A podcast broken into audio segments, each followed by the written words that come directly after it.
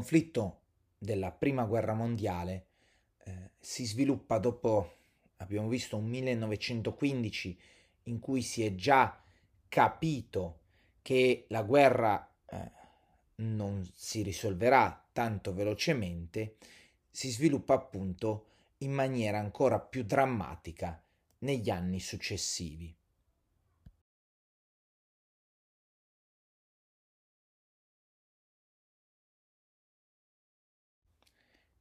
Il 1916 è eh, l'anno delle grandi battaglie.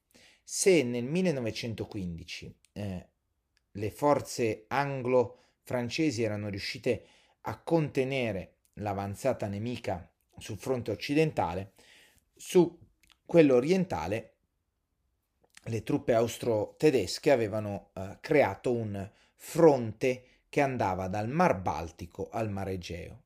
Sul fronte dell'Isonzo, come abbiamo visto, i risultati dell'Italia erano assai modesti e il comando di Cadorna non era riuscito di fatto a sfondare. Quindi il 1916 fu interpretato dai grandi comandi come l'anno in cui si sarebbe dovuta ottenere la svolta nella guerra. Svolta nella guerra da ottenere attraverso grandi battaglie, attraverso grandi impegni. Sul fronte francese eh, la più grande battaglia fu la battaglia di Verdun, che durò quasi tutto l'anno.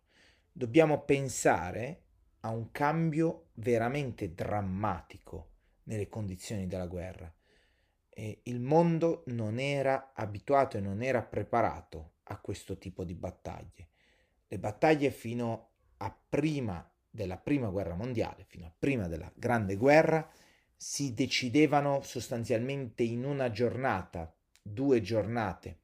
Le grandi battaglie eh, napoleoniche del secolo precedente erano battaglie campali di un giorno, magari scontri tra eserciti, schermaglie di alcuni giorni, ma la battaglia decisiva durava un giorno solo. Qui parliamo di battaglie che durano mesi e mesi e a volte per giornate, settimane intere di bombardamenti e di eh, combattimenti. Quindi Verdun è il tentativo tedesco di sfondare le linee francesi e i francesi chiedono a, agli inglesi uno sforzo per resistere eh, e quindi gli inglesi si impegnano a ingaggiare un'altra battaglia tra luglio e dicembre dello stesso anno sulla Somme, più a nord, proprio per far sì che le forze tedesche non possano concentrarsi tutte su Verdun. Nel 1916 iniziano ad essere usati anche i lanciafiamme, i gas asfissianti, i carri armati, l'artiglieria pesante. Sono battaglie tremende che lasciano centinaia di migliaia di morti. Nonostante questo, però, la situazione non cambia e anzi eh, c'è un, si apre un altro fronte nascosto, quello degli armeni in Turchia.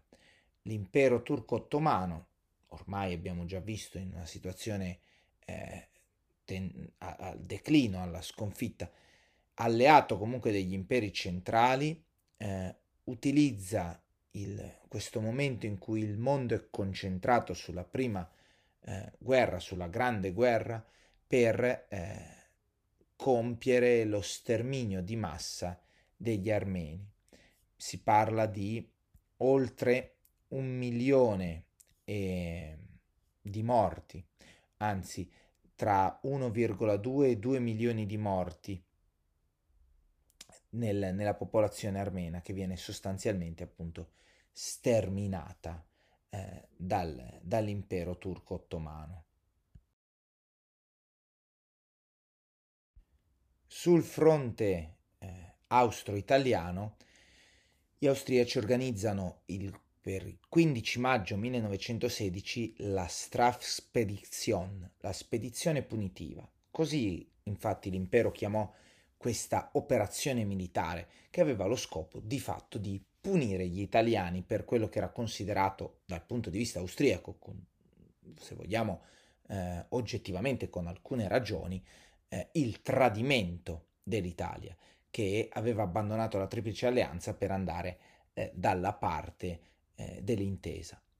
Questa spedizione eh, riuscì ad essere faticosamente trattenuta dall'esercito italiano grazie anche eh, al fatto, nonostante un primo successo iniziale dell'Austria, eh, ci fu poi l'intervento della Russia che attaccando mh, nei Carpazi l'Austria eh, eh costrinse l'impero a spostare, a spostare le truppe.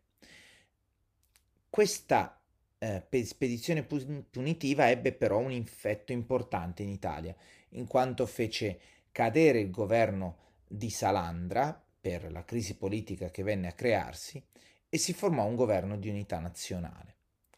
Nel 1916 l- avvenne un altro fatto molto importante. Eh, l'imperatore Francesco Giuseppe, dopo 68 anni di regno, morì e al suo posto salì al trono Carlo I. L'idea del nuovo imperatore era di cercare la pace. Solo la pace avrebbe, nel, secondo il suo punto di vista, portato a, a una conclusione della guerra. Non ci sarebbero stati, a suo modo di vedere, vincitori e vinti e soprattutto vedeva difficile la vittoria del, degli imperi centrali. Anche la Germania mh, mm, era in qualche modo disposta a trovare una via per la pace, ma questo venne reso impossibile dalla parte dell'intesa, in quanto il nuovo premier inglese David Lloyd George, eh, fra i primi fautori e sostenitori dell'impegno eh, del Regno Unito nel conflitto, era un convinto sostenitore della guerra ad oltranza e la sua posizione venne accolta dagli altri. C'era l'idea che la guerra, questa era l'idea comune a tutti, che la guerra non sarebbe durata ancora a lungo.